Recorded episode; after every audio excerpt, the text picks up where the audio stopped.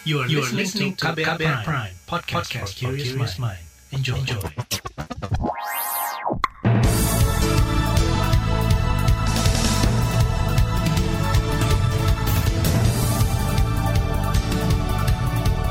Selamat pagi saudara, senang sekali kami bisa menjumpai Anda kembali melalui program Buletin Pagi edisi Rabu 24 Maret 2021. Bersama saya, Naomi Liandra. Sejumlah informasi pilihan telah kami siapkan, di antaranya atasi konflik pangan pemerintah didesak bentuk Badan Pangan Nasional. DPR tetapkan 33 daftar RUU prioritas. Puluhan napi di Nusa Kambangan positif COVID-19. Inilah Buletin Pagi selengkapnya. Terbaru di Buletin Pagi. Kementerian Perencanaan Pembangunan Nasional PPN, Badan Perencanaan Pembangunan Nasional Bapenas mendorong agar Badan Pangan Nasional segera dibentuk. Direktur Pangan dan Pertanian Bapenas, Anang Nugroho mengatakan, saat ini pembahasan akhir tentang dilakukan Bapenas bersama Kementerian BUMN dan Bulog terkait posisi lembaga tersebut. Nantinya BPN diharapkan mengatur formulasi kebijakan pangan termasuk beras di dalamnya. Ketahui juga bahwa saat sekarang ini pembentuk kebijakan itu ada 8 atau 9 institusi yang uh, menurut kami kemarin-kemarin itu dikoordinasikan oleh Menko Perekonomian. Saya pikir kan ini koordinasi ini perlu untuk lebih dipermanenkan dalam uh, perspektif kelembagaan yang di uh, terkoordinasi. Jadi sesuai dengan undang-undang di situ memang dimintakan ada badan nasional. Direktur Pangan dan Pertanian Bapenas Anang Nugroho mengatakan, Badan Pangan Nasional diproyeksikan dapat mengontrol saat terjadi perubahan kebijakan terkait pangan, utamanya beras. Menurutnya diperlukan kebijakan yang tepat antara penyerapan hingga pengeluaran daripada stok beras nasional. Dia berharap dengan adanya Badan Pangan Nasional dapat menjadi transformasi baru pengelolaan pangan yang efektif dan efisien. Hal yang sama disampaikan Perum Bulog. Sekretaris Perusahaan Bulog Awaludin Iqbal menyebut dorongan pembentukan Badan Pangan sudah disampaikan secara langsung oleh Direktur Utama Bulog Budi Waseso di rapat Badan Legislasi DPR pekan lalu. Menurutnya wewenang pembentukan BPN sepenuhnya ada pada pemerintah. Kita akan perlu melihat dulu sebetulnya yang yang diberikan amal terhadap undang-undang itu kan eh, siapa kan seperti itu mas. Jadi posisi Bulog ini kan tidak dalam posisi untuk menentukan. Bulog itu kan operator. Hmm. Posisi sekarang ini kan kita menjadi operator kan, bukan regulator. Dalam konteks BPN itu kan kebijakan itu kan semua ada di pemerintah. Dan kemarin juga sudah dibahas di balik. Dan sudah dijelaskan semua oleh Pak Pak Dirut, Pak Buat. Itu tadi Sekretaris Perusahaan Bulog Awaludin Iqbal. Sebelumnya, Dirut Perum Bulog Budi Waseso mengatakan, pembentukan BPN dimungkinkan sebagai pengambil kebijakan atau regulator. Menurut Buas, Bulog bisa bergerak cepat melaksanakan kebijakan tanpa harus menunggu kesepakatan dari beberapa kementerian atau lembaga di bawah koordinasi Kementerian Koordinator Perekonomian. Dorongan juga datang dari Badan Legislasi DPR RI. Wakil Ketua Balik DPR RI Ibnu Multazam meminta pemerintah segera membentuk Badan Pangan Nasional untuk mengatur tata kelola pangan nasional. Kata dia, DPR telah memanggil kementerian atau lembaga terkait untuk mendorong lembaga pangan ini segera dibentuk kesepakatannya adalah untuk segera dikoordinasikan lintas kementerian, ini kok belum ada perkembangan yang bagus. Ini apa di dalamnya? Apa ekosektoral yang menyebabkan ini? Tolong dong kalau ekosektoral ya segera diselesaikan. Ini ngurus negara, ngurus pangan itu kan sangat strategis di dalam apalagi sekarang masa pandemi itu pangan sangat strategis di dalam kepentingan semua bangsa termasuk Indonesia. Ibnu Multazam yang juga anggota Komisi Bidang Pertanian di DPR itu mengatakan pentingnya pembentukan Badan Pangan lantaran dalam Undang-Undang tentang Pangan disebutkan Badan Pangan sebagai regulator yang mengatur lintas kementerian yang memproduksi pangan, mengimpor atau mengekspor pangan. Menurutnya keberadaan Badan Pangan Nasional juga akan menentukan neraca pangan yang tepat. Sehingga kata dia, ketika pemerintah menentukan kebijakan impor pangan dapat memperhatikan kondisi produksi pangan di tingkat petani. Pakar pertanian sekaligus guru besar Institut Pertanian Bogor IPB Dwi Andrea Santosa mengatakan, Badan Pangan Nasional perlu segera dibentuk untuk mengatasi carut-marut kebijakan pangan di Indonesia. Andreas mengatakan Badan Pangan Nasional akan berada langsung di bawah Presiden dengan kewenangan yang cukup besar. Ia menduga lamanya pembentukan ini karena banyak kewenangan dari beberapa kementerian yang akan terpangkas ini kan terkait dengan impor pangan, ini nilainya kan luar biasa besar kan. Dan daya tarik menarik kepentingan di sana kan sangat besar. Misalnya dalam penetapan kuota, bahkan dalam pendistribusian barang impor tersebut di Indonesia ini kan sangat besar dalam arti kepentingan-kepentingan yang ada di sana. Ya, saya tidak mau menduga-duga apakah karena uh, terpangkasnya beberapa kewenangan kementerian ini yang menyebabkan uh, badan otoritas pangan sampai sekarang belum terbentuk atau ada alasan lain. Dwi Andreas Santosa menambahkan pembentukan BPN seharusnya sudah terrealisasi pada tahun 2015 lalu. Pembentukan Badan Otoritas Pangan dilakukan menyusun kebijakan di, di bidang pangan sehingga strategi pangan dilakukan secara terpusat, terukur, dan untuk menghindari ego sektoral. Kementerian Keuangan minta daerah percepat verifikasi data insentif tenaga kesehatan. Informasinya akan hadir usai jeda. Tetaplah di Buletin Pagi KBR. You're listening to KBR Pride, podcast for curious mind. Enjoy!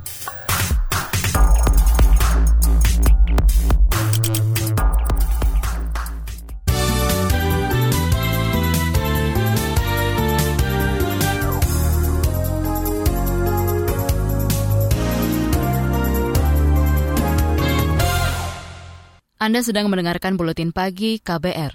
Juru bicara pemerintah untuk penanganan COVID-19 Wiku Adhisa Smito menyebut, secara nasional penambahan kasus positif mingguan per tanggal 23 Maret 2021 mengalami kenaikan untuk pertama kalinya setelah empat minggu berturut-turut turun. Kata dia, tiga provinsi di Pulau Jawa masih menjadi penyumbang kasus terbanyak di minggu ini, yakni DKI Jakarta, Banten, Jawa Tengah, serta dua provinsi di luar Jawa, yaitu Nusa Tenggara Timur dan Kalimantan Tengah. Wiku mengatakan penambahan angka kematian di minggu ini juga mengalami peningkatan yang lebih besar dibanding minggu lalu.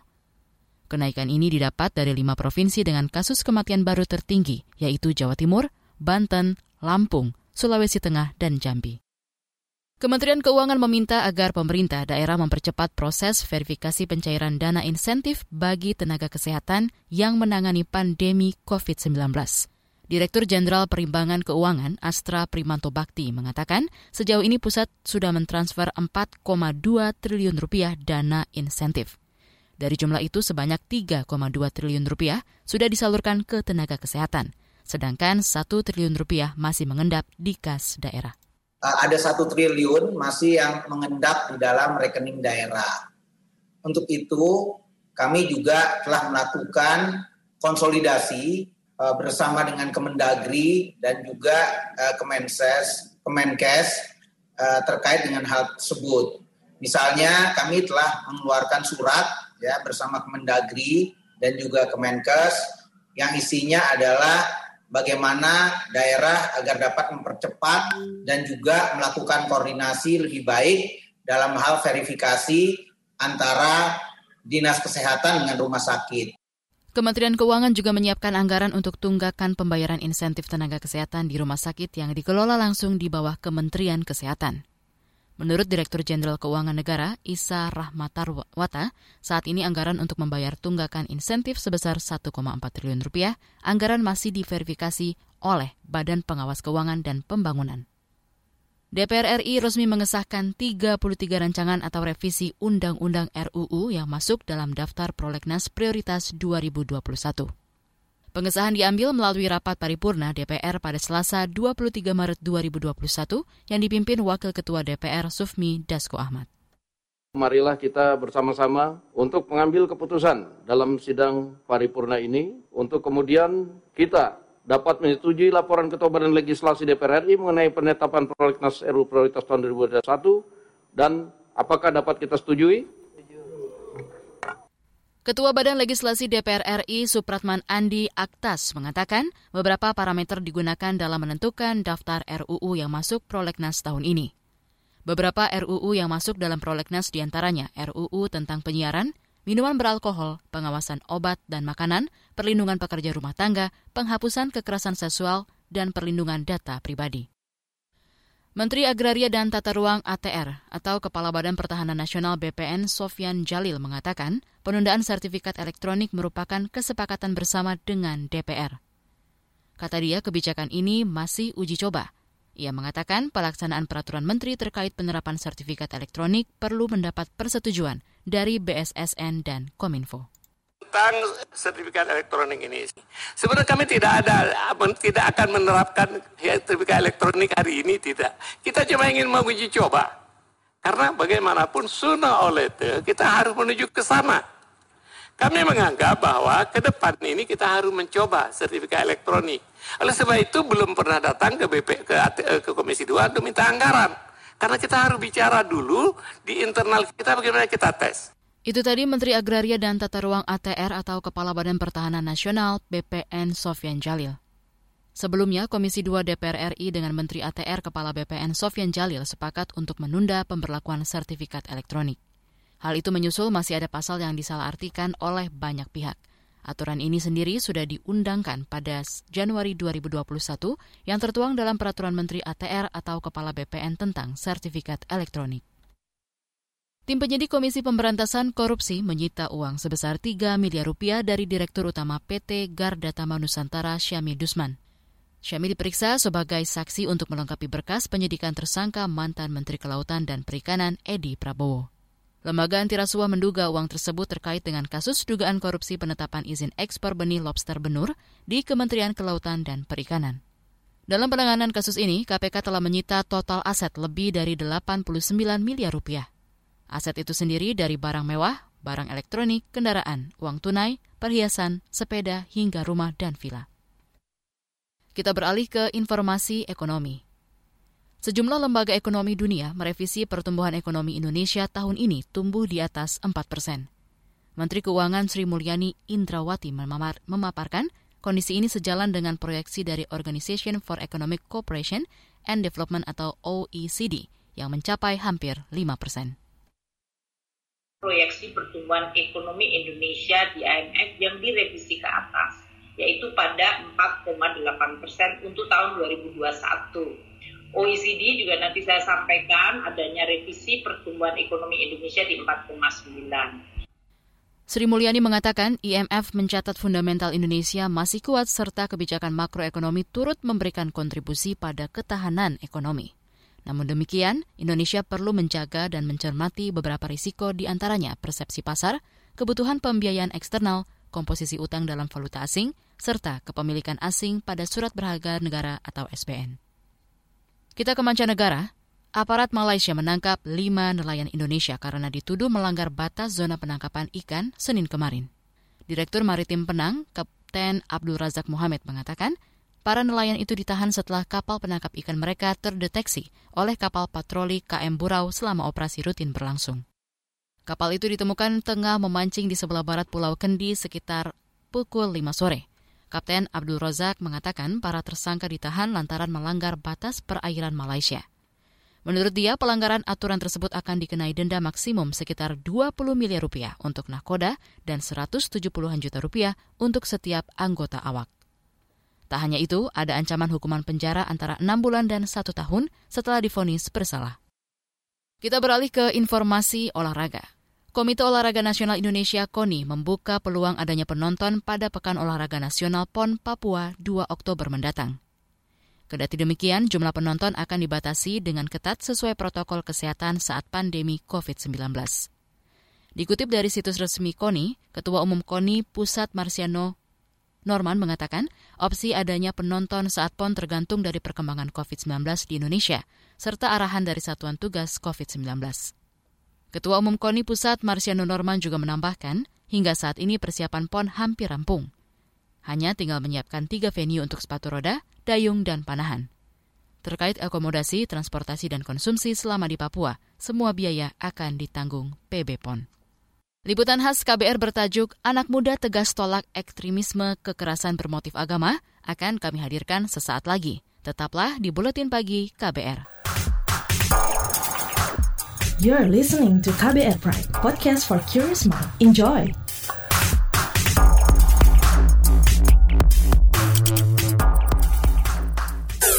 Commercial break. Transfer ke sini udah, bayar ini juga udah. Ke gue udah. Heh, Allah, pertumbuhan ekonomi tuh lagi melambat, persis kayak tabungan gue.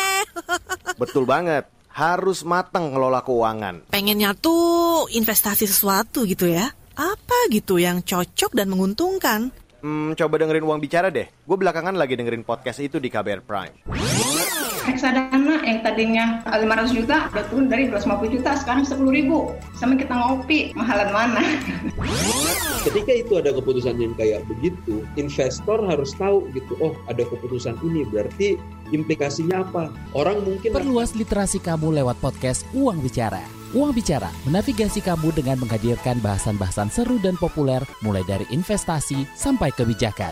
Dipersembahkan oleh KBR Prime dan bisa didengarkan di KBR Prime, Spotify, dan platform mendengarkan podcast lainnya. KBR Prime, podcast for curious mind.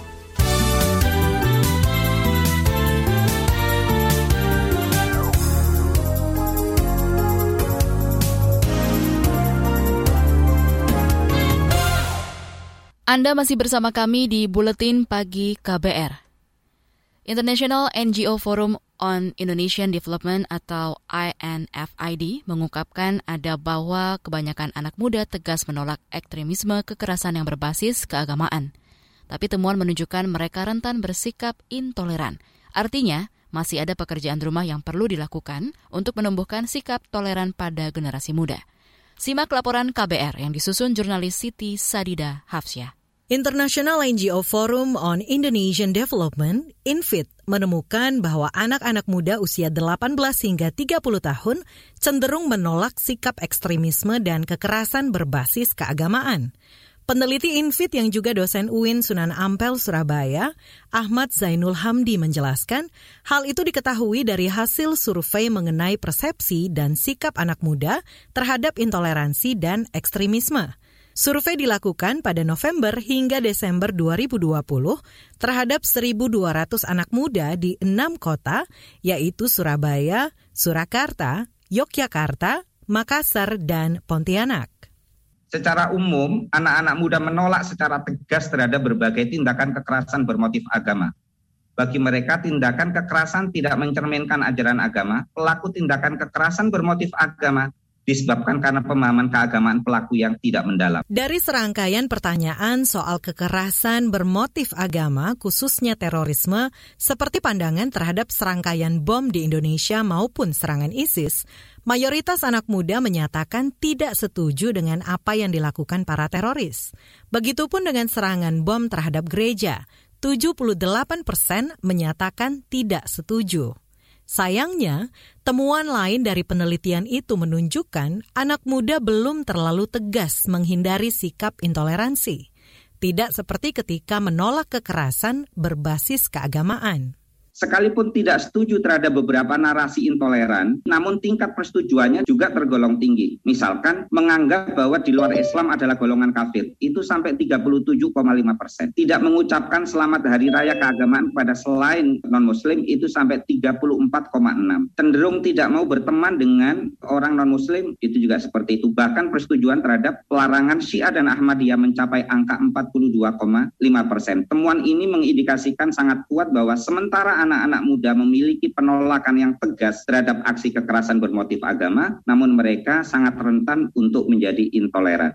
Menanggapi hasil survei, tenaga profesional Lembaga Ketahanan Nasional atau Lemhanas RI, Nini Rahayu menilai sikap anak muda yang menolak kekerasan bermotif agama dan intoleransi merupakan respon positif dari SKB 3 Menteri tentang penggunaan seragam dan atribut bagi peserta didik, pendidik, dan tenaga kependidikan di lingkungan sekolah. Meskipun begitu, kata dia, sikap toleransi masih harus terus ditumbuhkan di kalangan anak muda. Catatan saya bahwa hasil survei ini sangat penting menjadi penguat berbagai kebijakan yang saat ini masih dianggap kontroversial begitu ya. Dan tentu saja kita titipkan selain orang tua adalah sekolah untuk membangun pengetahuan, membangun persepsi, membangun sikap generasi muda kita untuk lebih toleran dan jauh dari ekstremisme kekerasan. Nini mengatakan, kolaborasi berbagai pihak diperlukan untuk mengembangkan persepsi dan sikap toleran pada generasi muda. Pemerintah harus mengajak semua pihak, komunitas yang sekarang ini jumlahnya sebagai sebuah gerakan dari individu dengan komunitas itu sangat progresif dan sangat banyak. Maka dialah yang harus menjadi link-link untuk membumikan si SKB 3 Menteri ini. Karena walaupun tidak besar, hasil survei ini masih menunjukkan ada celah. Dari hasil temuan ini juga menunjukkan bahwa peran media sosial, Facebook, Instagram, atau lainnya bisa mengubah mengubah soal persepsi dan soal sikap generasi muda kita, termasuk kawan-kawan media ya, komunitas kawan-kawan media. Sekjen Aliansi Jurnalis Independen Aji Indonesia, Ika Ningtyas turut mengamini kontribusi media dalam menekan sikap intoleransi di kalangan anak muda hasil survei INPIK ini menjadi semacam pemantik lah ya untuk kita semua termasuk kami yang sebagai representasi dari media juga. Karena media dan jurnalis memiliki tanggung jawab yang besar begitu ya. Untuk uh, bagaimana kita menulis soal agama gitu ya. Karena jangan sampai karya jurnalistik yang dihasilkan oleh jurnalis dan dipublikasikan oleh media justru memperparah gitu ya. Nah ini juga menjadi catatan penting. Nah, kawan-kawan semoga ke depannya nanti kita bisa lebih banyak banyak berkolaborasi begitu ya karena tentunya kita di sini sudah memiliki peran masing-masing dan saya kira ketika kita bisa memaksimalkan peran kita masing-masing dengan cara kolaborasi itu semoga apa yang menjadi harapan kita semua bisa terwujud. Laporan khas KBR ini disusun Siti Sadida. Saya Aika Renata. Informasi dari daerah akan kami sajikan usai jeda. Tetaplah di Buletin Pagi KBR. You're listening to KBR Pride, podcast for curious mind. Enjoy!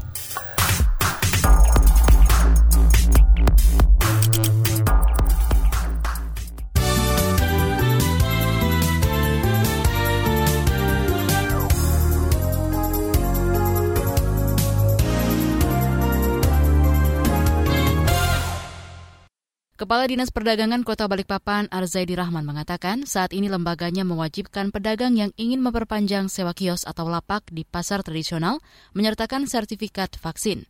Kebijakan ini untuk mendukung pelaksanaan vaksinasi bagi seluruh masyarakat bahwasanya suntik vaksin ini merupakan suatu kewajiban. Mereka di dalam perpanjangan petak ya maupun eh, hal-hal lain kami akan persyarati uh, sertifikat vaksin ini.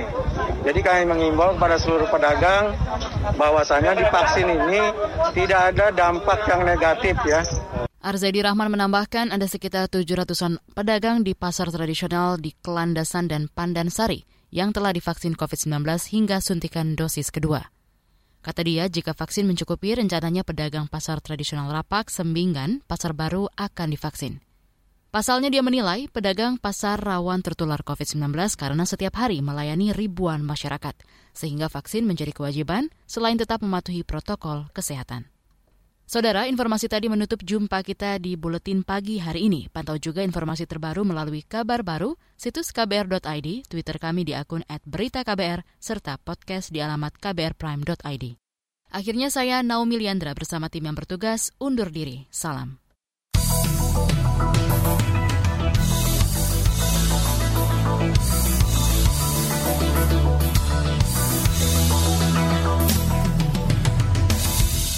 KBR Prime, cara asik mendengar berita.